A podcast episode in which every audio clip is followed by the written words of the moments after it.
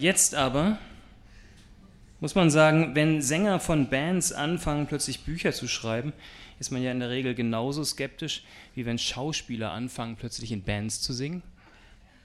In diesem Land jedenfalls. In Frankreich zum Beispiel ganz anders. Und hier ja auch leider häufig zu Recht. Nicht so, natürlich.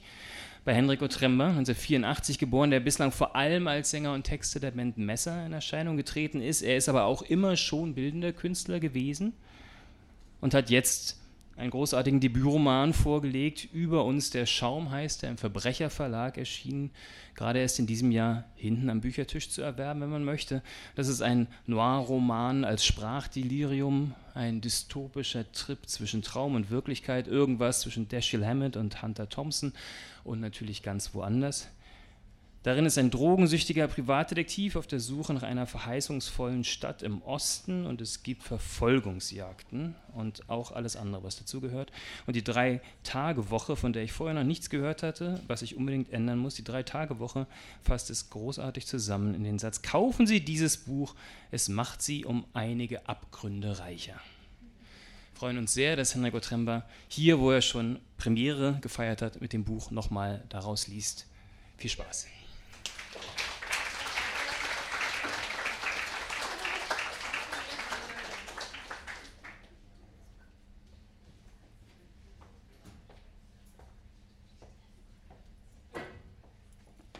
Hallo.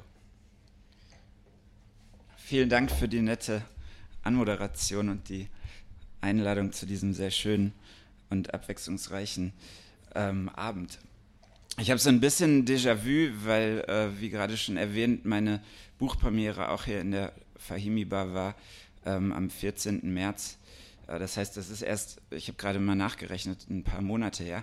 Das kommt mir vor wie eine Ewigkeit, weil wenn so ein Buch erscheint, dann reist man umher und liest ganz viel daraus. Und ich kann mich erinnern, dass ich, als ich das letzte Mal hier gelesen habe, was ja wie gesagt noch nicht lange her ist, wahnsinnig nervös war. Das hat sich jetzt ein bisschen gesetzt.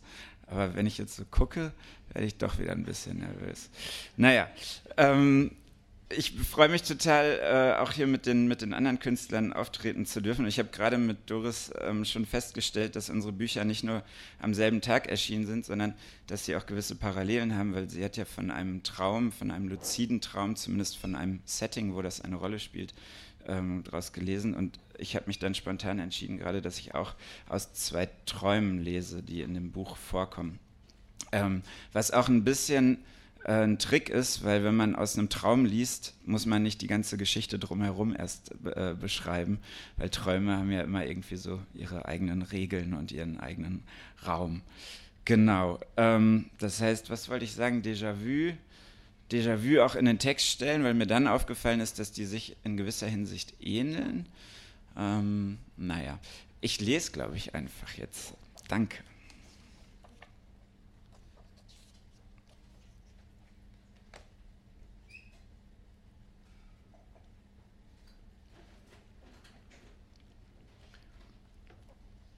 Ich sehe klar, wie sich die Erde dreht, solange liege ich schon hier.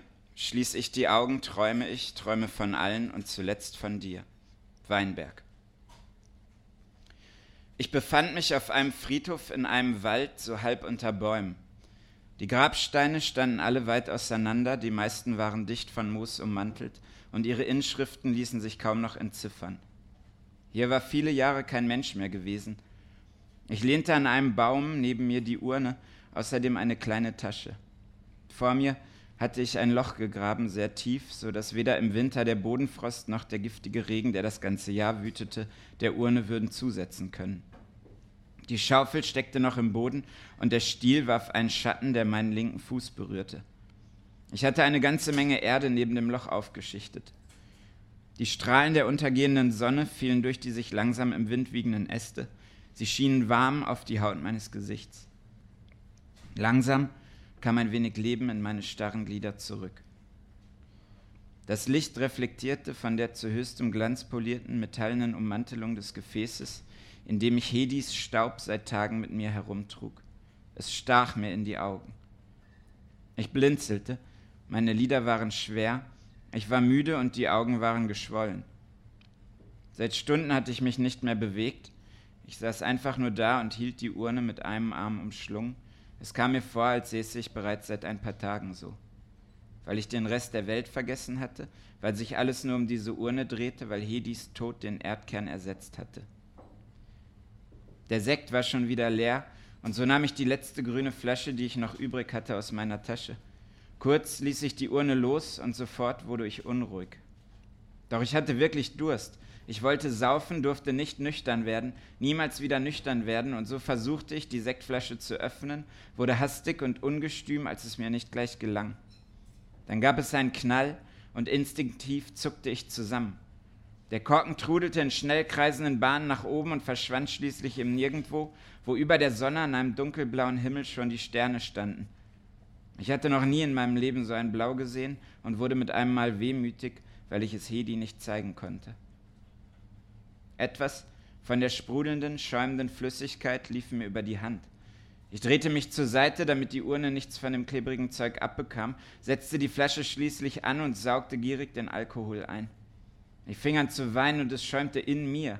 Ich meinte zu zerplatzen, doch die Luftblasen entwichen meinem Körper und durchdrangen zischend meinen verdreckten Kampfanzug, ganz starr von der getrockneten Erde.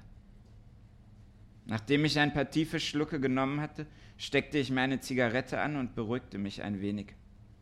In den letzten Tagen hatte ich so viel geraucht, dass ich sofort ein Würgen im Hals verspürte, so als habe mir jemand die Hände angelegt, um die Luft abzustellen. Ich schmiss die angerauchte Zigarette weg und richtete mich mit krachenden Knochen auf, die Urne fest im Arm an meiner Seite. Die grüne Flasche fiel um und der Rest ihres Inhalts sprudelte schäumend auf den Teppich. Ich torkelte zum Loch und ging davor in die Knie. Mein Atem brannte. Ein letztes Mal hob ich den Behälter vor mein Gesicht, das sich ganz verzerrt in dem bronzenen Metall spiegelte. Ich küsste die Urne und drückte sie gegen meine Wange. Langsam ließ ich den massiven Gegenstand nun in das Loch herab. Meine Arme waren schon bis zu den Schultern in der Erde verschwunden, doch ich konnte noch keinen Boden spüren, musste mich immer tiefer in den Abgrund lehnen, um die Urne abzusetzen. Die Erde um mich herum war kühl und es roch modrig. Da plötzlich verlor ich das Gleichgewicht und stürzte nach vorne in das Erdloch. Die Urne mit Hedis Asche darin entglitt meinen Händen. Ich schrie auf und wurde panisch, doch ich konnte mich nicht mehr halten. Meine Finger gruben sich links und rechts ins Erdreich, in die Wände des Schachtes, der das Grab nun wurde, doch ich fand keinen Halt, spürte nur die feuchte Erde unter den Fingernägeln. Ein Tunnel ist ein kühler Ort, wo führt er uns nur schließlich hin? Wellen bewegen langsam meinen Kopf, nimmst deine Sachen und gehst fort. Vor meinem Gesicht sah ich das goldbraun leuchtende Gefäß, wie es sich langsam drehte. Ich war jetzt ganz in dem Loch und fiel immer tiefer. Das war nicht das Grab, das ich ausgehoben hatte, auch kein Tunnel mehr, durch den ich flog. Nein, hier gab es keinen Boden, keine Wände, endlos weit schien alles mit einem Mal. Ich fiel in die Unendlichkeit, kein Sturz, ich glitt vielmehr durch die Luft, langsam wie unter Wasser, nur dass ich atmen konnte. Auf gleicher Höhe mit der Urne trieb ich durch die Untiefen dieses unsagbaren Ortes. Nichts war hier außer uns. Keine Wurzeln, keine Fässer, keine Särge, nur die Urne und ich. Da wurde der Fall schneller, wurde überhaupt erst zu einem Fall. Immer rasanter ging es und trotzdem fühlte es sich langsam an, ganz langsam. Und wohin eigentlich? Neben mir fiel die Urne und ich streckte meine Arme nach ihr aus, doch ich konnte sie nicht erreichen. Alles drehte sich, ich fühlte mich kopfüber, hatte die Orientierung verloren. Da löste sich der Deckel der Urne. Nein, ich schrie auf, das durfte nicht passieren. Hedi brauchte doch den Schutz des Gefäßes. Doch die Asche rieselte schon heraus, beschrieb erst wunderschöne Bahnen, so als wolle sie die neu gewonnene Freiheit genießen, die Umgebung erkunden. Sie verteilte sich um mich herum. Ich versuchte sie zu greifen, sie festzuhalten, sie in der Schwerelosigkeit aufzulesen. Es gelang mir nicht. Immer mehr von Hedis letzten Überresten wirbelten durch die Luft und ich hörte ein kitzelndes Rauschen. Da bemerkte ich, dass es gar keine Asche war, die da aus der Urne stob, sondern Sand, heller, feiner Sand. Er wurde immer mehr, mehr als das Gefäß überhaupt hätte fassen können. Die endlose Höhle füllte sich mit immer mehr Sand und gewann einen hellen, gelblichen Schein. Schon bekam ich die ersten Körner in die Augen und die Nase, kriegte keine Luft mehr. In meinem Rachen kratzte es, ich wollte schreien, doch ich konnte nicht, kein Laut kam aus mir heraus. Dann kam ich auf dem Boden an, auf einem Boden, die Landung war weich. Es war eine Art Brei, auf den ich traf, er federte meinen Fall. Es platschte und sofort sank ich in die Masse ein. Nur ein bisschen und gut 2 Meter vor mir sah ich, wie die Urne verschwand, vom Boden verschluckt wurde. Blasen öffneten sich auf der Oberfläche. Ich wollte schreien, doch noch immer kam kein Ton aus meinem Mund. Der weiche Untergrund sog mich nun immer heftiger in sich hinein. Ich war schon bis zur Hüfte unter der Oberfläche und die schlammige, dichte Masse lähmte meine Beine. Ich konnte sie nicht bewegen. Mit jeder Bewegung, die ich versuchte, ging es tiefer hinab. Ein Korsett aus pressendem Schlick, Treibsand. Ich war gefangen und es gab kein Entkommen. Es ging rasend schnell. Bis zum Hals war ich nun im feuchten Sand und ich wusste, dass ich irgendwie da rein gehörte, hinein musste. Da umfasste der Treibsand auch schon meinen Kopf, nur noch ein Arm ragte heraus, dann eine Hand und schließlich war ich ganz darin verschwunden. Das heißt, mein Körper war darin verschwunden. Ich schien mich aus ihm gelöst zu haben in dem Moment, als meine Hülle ganz darin verschwunden war, schien über diesem Szenario in der Luft zu stehen, konnte mein Verschwinden von oben beobachten. Ich hing also da in diesem Schwebezustand, befand mich in einem merkwürdigen Vakuum, einem Raum ohne Grenzen. Es war wie vor einer Leinwand, nur dass ich das Jenseits der Leinwand nicht verstand. Ich war nun ein Betrachter aus unbekannter Instanz, konnte die Sphäre nicht begreifen, in die ich geraten war, hatte mich verschwinden sehen und befand mich zwischen dieser Auflösung und all dem, was mich hier hingeführt hatte. Auch mein Geist begann zu verschwinden. Da tauchte in diesem Nichts mit einem Mal Hedi neben mir auf. Auch sie schien zu schweben. Ich erschrak und wollte ihre Hand greifen, aber ich hatte keinen Körper mehr und so konnte ich sie nur anschauen. Sie sah mich nicht. Sie blickte nur auf den blubbernden Fleck, in dem ich verschwunden war und wo noch ein paar Luftblasen auf der matschigen Oberfläche auftauchten, bis sie sich wieder ganz schloss. Hedi weinte. Sie war so wunderschön. Von ihr ging etwas Sanftes aus, wie sie da so in der Luft stand. Sie trug ein weites Gewand und eine Maske, so eine, welche die Augen und die Nase verdeckt, verlängert von einem schwarzen Schleier. Ihre Schminke war darunter verlaufen, das wusste ich, und schwarze Perlen liefen ihr über die Wangen. Ich wollte ihr sagen, dass ich gar nicht im Treibsand verschwunden war und dass es mir gut ging, aber ich konnte nicht, ich war ohne Materie, nur noch ein Gedanke, es war unerträglich. Hedi glitt langsam zu der Stelle, an der ich im Treibsand verschwunden war, und warf ihr Gewand ab. Sie streifte es über die Schultern, und in dem Moment, in dem es an ihrem Körper herabglitt, verschwand es. Auch die Maske war fort. Sie war ganz nackt, und ich spürte Sehnsucht nach ihrer Nähe, ihrem Körper, nach ihrem Geruch. Ich wollte sie berühren. Ich wollte bei ihr sein, so nah wie es nur geht. Da tauchte sie in den Treibsand ein, langsam, im selben Tempo, in dem sie dorthin geschwebt war, erst mit den Zehen und dann immer weiter, die Knie, die Hüfte, ihr Bauch, die Brüste, das Kinn, immer weiter, bis sie schließlich ganz verschwand, mit geschlossenen Augen. Ich wollte sie davon abhalten, sie packen, aber ich konnte mich nicht bewegen. Wie sie da eintauchte, das hatte eine Hingabe, fast als ob es für sie immer völlig klar gewesen war, einmal so in den Treibsand zu gehen und als genieße sie diesen Moment. Nein, Genuss, das ist das falsche Wort. Es war vielmehr so, als täte sie etwas, das nicht anders ging, das so sein musste. Das alles dachte ich, während ich die Szene beobachtete, dass sie etwas tat, das ihr Ruhe gab, dem sie sich hingeben konnte. Als sie verschwunden war, wurde mit einem Mal alles ganz schwarz um mich herum. Der Treibsand verschwand, alles hörte auf zu existieren. Ich war ohnehin nicht mehr da, nur ein Blick ganz ohne Augen. Augen. Ich öffnete sie. Ich lehnte noch immer an dem Grabstein. Vor mir hockte Maud, im Mund eine Zigarette. Das war der erste Auszug aus einem Kapitel. Und ich musste gerade nach innen schmunzeln, weil mir eingefallen ist, dass ich, als ich das letzte Mal hier in der Fahimi-Bar die Stelle gelesen habe, so aufgeregt war, dass ich statt den Satz, das alles dachte ich, während ich die Szene beobachtete, gelesen habe, das alles dachte ich, während ich die Szene beobachtete. Das ist diesmal ein bisschen besser gegangen, Gott sei Dank. Okay, Ich springe jetzt zum Kapitel 20 und lese noch ein Stück daraus und dann wünsche ich noch viel Spaß mit Martha Rose, die übrigens ihre Platte auf einem ganz tollen Label rausgebracht hat, das heißt Treibender Teppich Records, und dort gibt es einige wirklich tolle Schallplatten, die da in bester Gesellschaft sind. Okay. Irgendwo zwischen 4 Uhr nachts und dem neuen Morgen kommt ein Traum mit ganz viel Macht, er stammt aus meinen Sorgen. Ein Wesen aus der Vergangenheit, ich weiß, dass es nicht mehr lebt, spricht mich an und ich gehe mit, einfach nur, weil es so einfach geht. Alles ist wieder, wie es niemals war, und es wird auch nie so werden. Ich kenne dich nicht mehr, doch ich habe Angst, du könntest wieder sterben. Weinberg. In unsagbarer Geschwindigkeit ging das Licht an und aus und da war ein Brummen, das sich über allem ausbreitete, durchzogen von lauten Tönen, ein Hammer auf dem Korpus einer großen Blechwanne. Dazwischen, aber entfernt und dumpf, hörte ich mich selber schreien. Zumindest meinte ich mich zu hören, vielleicht war es auch jemand anders, ich weiß es nicht.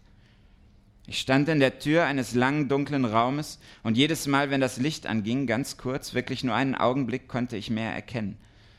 Da stand so eine Wanne, wie ich sie zu hören gemeint hatte, und Laub lag auf dem Boden verteilt oder Papier, dazwischen Gegenstände, die ich nicht benennen wollte.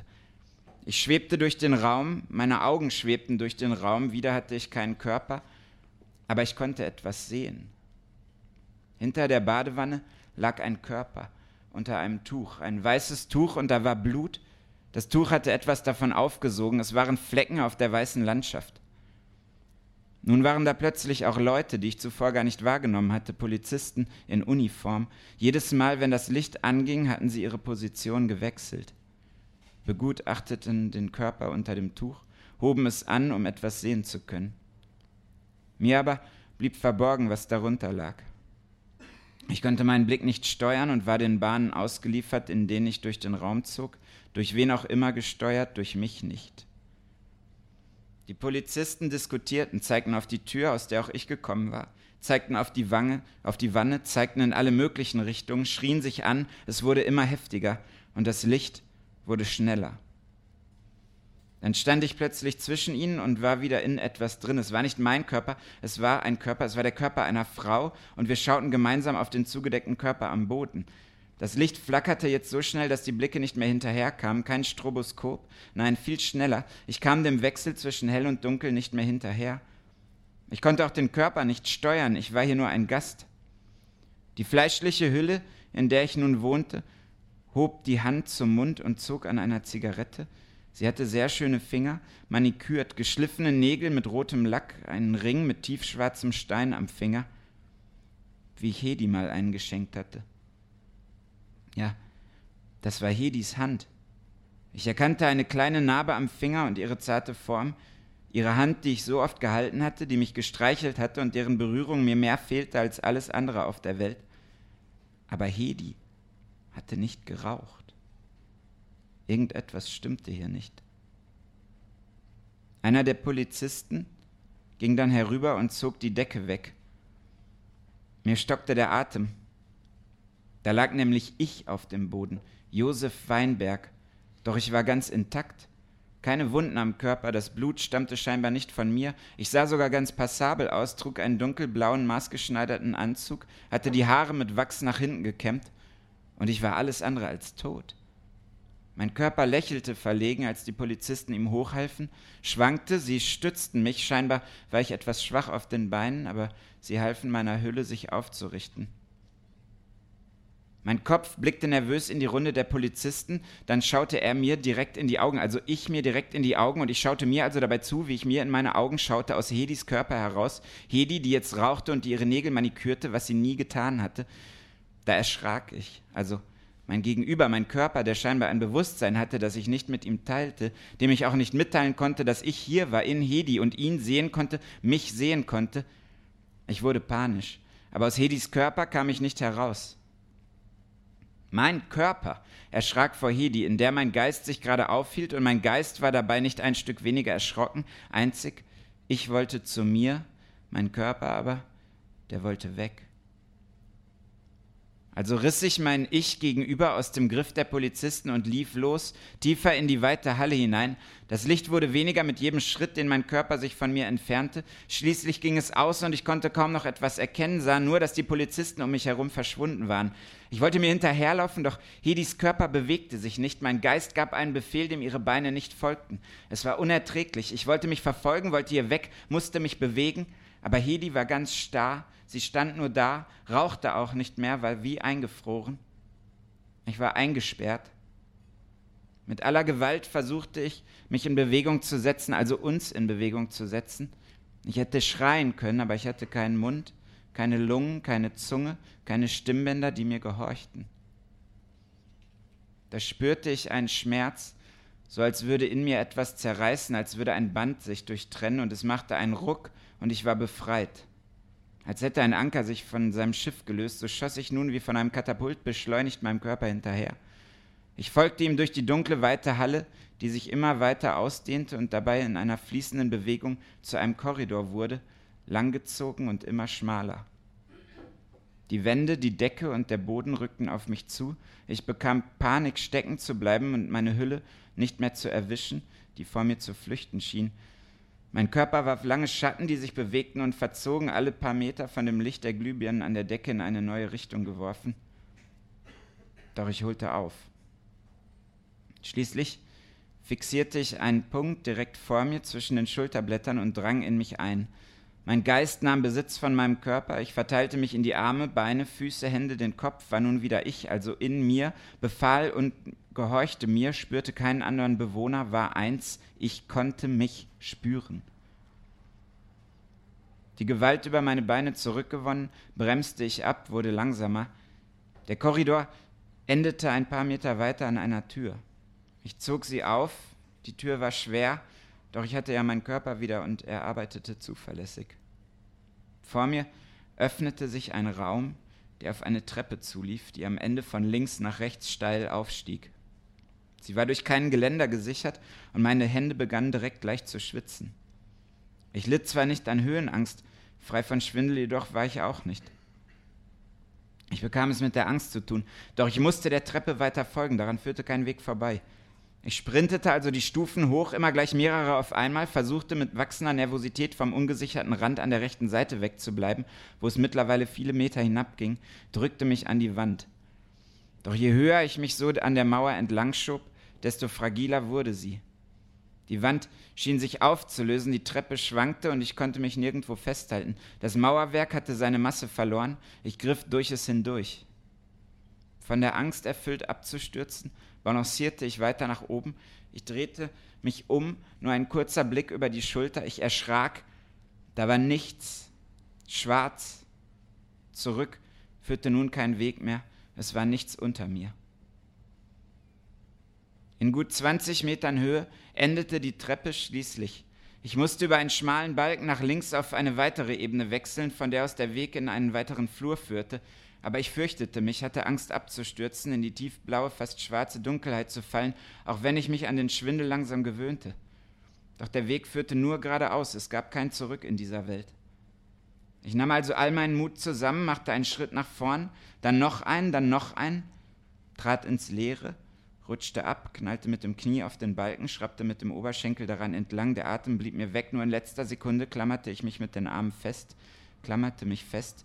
Der Balken drückte mir gegen den Hals, mein Kinn lag auf der kalten Oberfläche, irgendwas war mit meinen Zehen. Ich hielt mich mit aller Kraft am kalten Stahl fest, strampelte mit den Beinen, versuchte wieder hochzukommen. Kurz blickte ich nach unten, sah, wie meine Pistole aus dem Hosenbund rutschte, nach unten trudelte, im Nichts verschwand. Dann hörte ich wieder das Geräusch, das der Polizist auch gemacht hatte, dieses Flattern. Ich zog mich hoch und mit einigen ungelenken Bewegungen gelang es mir endlich, das rechte Bein wieder über das Metall zu schwingen. Ich wuchtete meinen Körper hoch und lag schließlich wieder auf dem Balken. Ich wagte es nicht aufzustehen und rutschte stattdessen Stück für Stück nach vorne, bis ich die andere Seite erreicht hatte. Ich schob mich auf den festen Untergrund wie ein Schiffbrüchiger, der sich durch die tosenden Wellen zurück ans Land kämpft. Nach einer kurzen Atempause richtete ich mich auf und taxierte die Umgebung.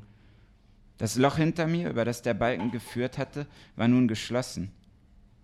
Als ich mich wieder umdrehte, verharrte ich für einen Augenblick verwundert.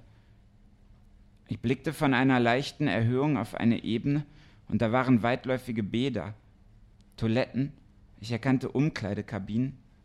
Alles, was ich sah, war stark verschmutzt, auch die Duschen. Menschen waren dort nicht.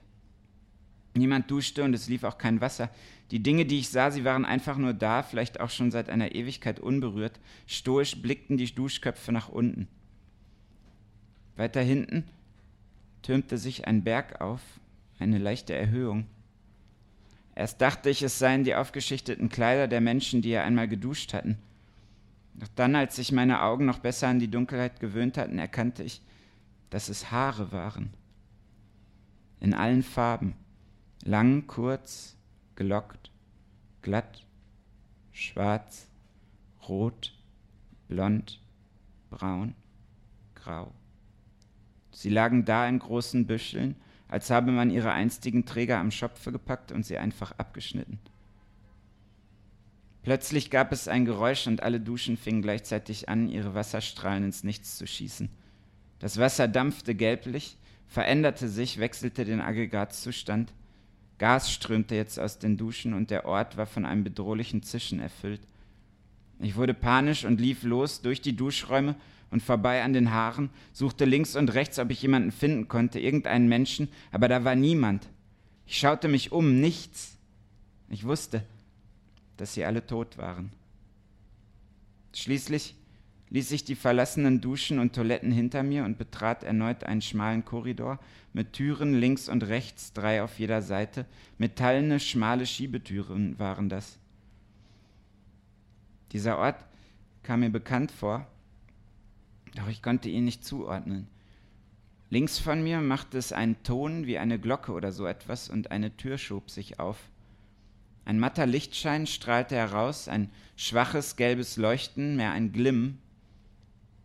Über der Schiebetür befand sich eine Anzeige, doch sie war leer. Es war ein Aufzug. Ich hatte ihn nicht gerufen, er war einfach gekommen. Mir stockte der Atem. Am Boden der Kabine lag etwas. Jemand. Ich wusste, wer es war. Alles schnürte sich in mir zusammen. Ich bekam keine Luft mehr. Die Augen weit aufgerissen. Ich konnte mich nur ganz langsam bewegen, war wie erstarrt. Meine Glieder verkrampften. Ich wollte nicht hinschauen, wollte nicht sehen, wer da lag. Konnte aber nicht, konnte nicht weg, konnte nicht. Ich blickte auf den Boden der Kabine. Diesmal war es nicht mein Körper und das Blut, das dort klebte, gehörte zu dem Menschen, der da lag. Ich kannte diesen Körper, ich kannte diesen Menschen, ich wusste, wer es war. Ich hatte diesen Menschen geliebt. Da lag Hedi. Weinberg! Eine Hand schlug mir ins Gesicht, schon wieder. Ich prustete einen Schwall Blut aus meinem Mund, zuckte zusammen, öffnete die Augen, bekam einen Hustenkrampf, wieder Blut. Vor mir kniete Maud. Danke.